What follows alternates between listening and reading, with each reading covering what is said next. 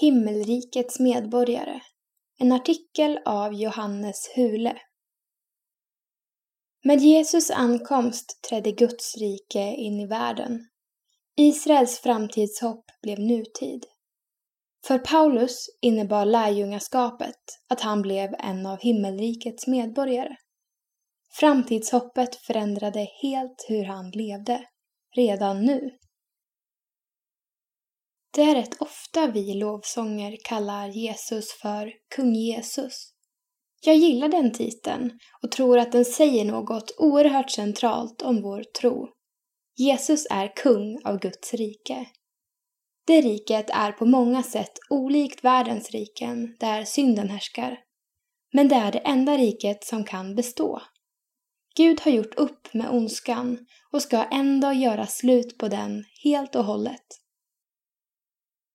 Paulus var en Jesusföljare som i mötet med kung Jesus fick ett helt annat förhållningssätt till livet.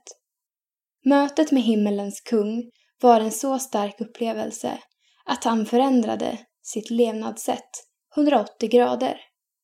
Väl omvänd fäste han sin blick på det han förstod skulle bestå i evighet.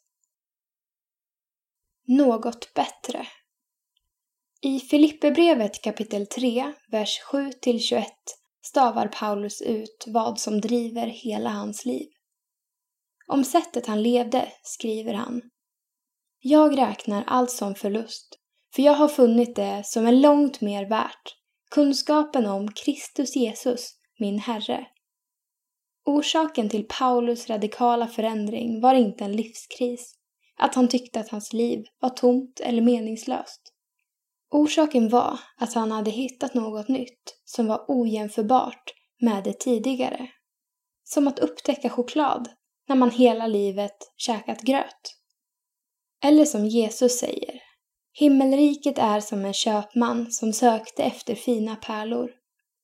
När han fann en mycket dyrbar pärla gick han och sålde allt han ägde och köpte den. Matteus evangeliet kapitel 13, vers 45 46. Om vi som kristna vet vad som väntar, vad är då poängen med att försöka att maxa livet redan nu? Ett drömhus, en perfekt Asienresa eller oändligt många timmar på Netflix i all ära, men kanske finns det en pärla som är mycket mer eftersträvansvärd. Redan nu. Denna pärla var för Paulus att en dag uppstå från döden med en ny kropp på en jord i Guds närhet, där Jesus fullt ut får vara kung. Jorden 2.0, där Guds goda plan och vilja sker fullt ut. Himmelen på jorden. Men den här visionen sköt inte Paulus upp till en dag långt fram.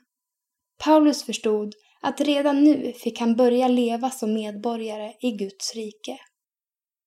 Redan nu kunde han få vara del av och bygga riket som en dag kommer vara det enda. Redan nu fick han lära känna kung Jesus, som han en dag skulle möta ansikte mot ansikte. Den framtida verkligheten gjorde också att Paulus framförallt inte såg sig som jude eller romersk medborgare utan som han skriver, men vi har vårt medborgarskap i himmelen och därifrån väntar vi Herren Jesus Kristus som frälsare. Filipperbrevet kapitel 3, vers 20. Loppet Med siktet riktat mot medborgarskapet och kallelsen till himlen liknar Paulus den korta tiden innan det förverkligas vid ett lopp jag glömmer det som ligger bakom och sträcker mig mot det som ligger framför och jagar mot målet för att vinna segerpriset.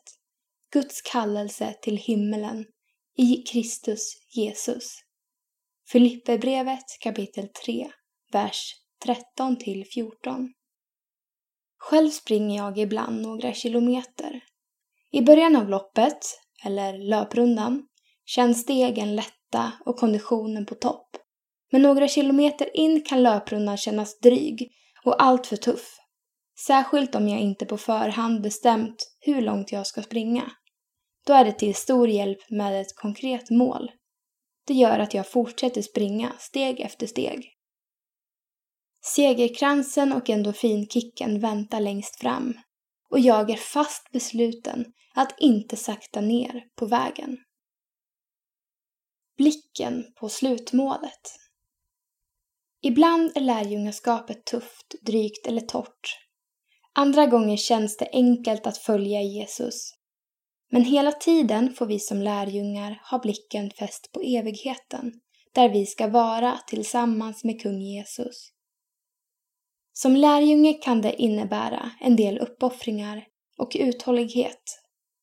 Men livet är svindlande kort i jämförelse med tiden hos Jesus och snarare än att maxa något förgängligt här får vi springa mot det ännu bättre, härliga och oförgängliga där. Vi är som Jesus lärjungar, himmelrikets medborgare och får redan nu leva som sådana.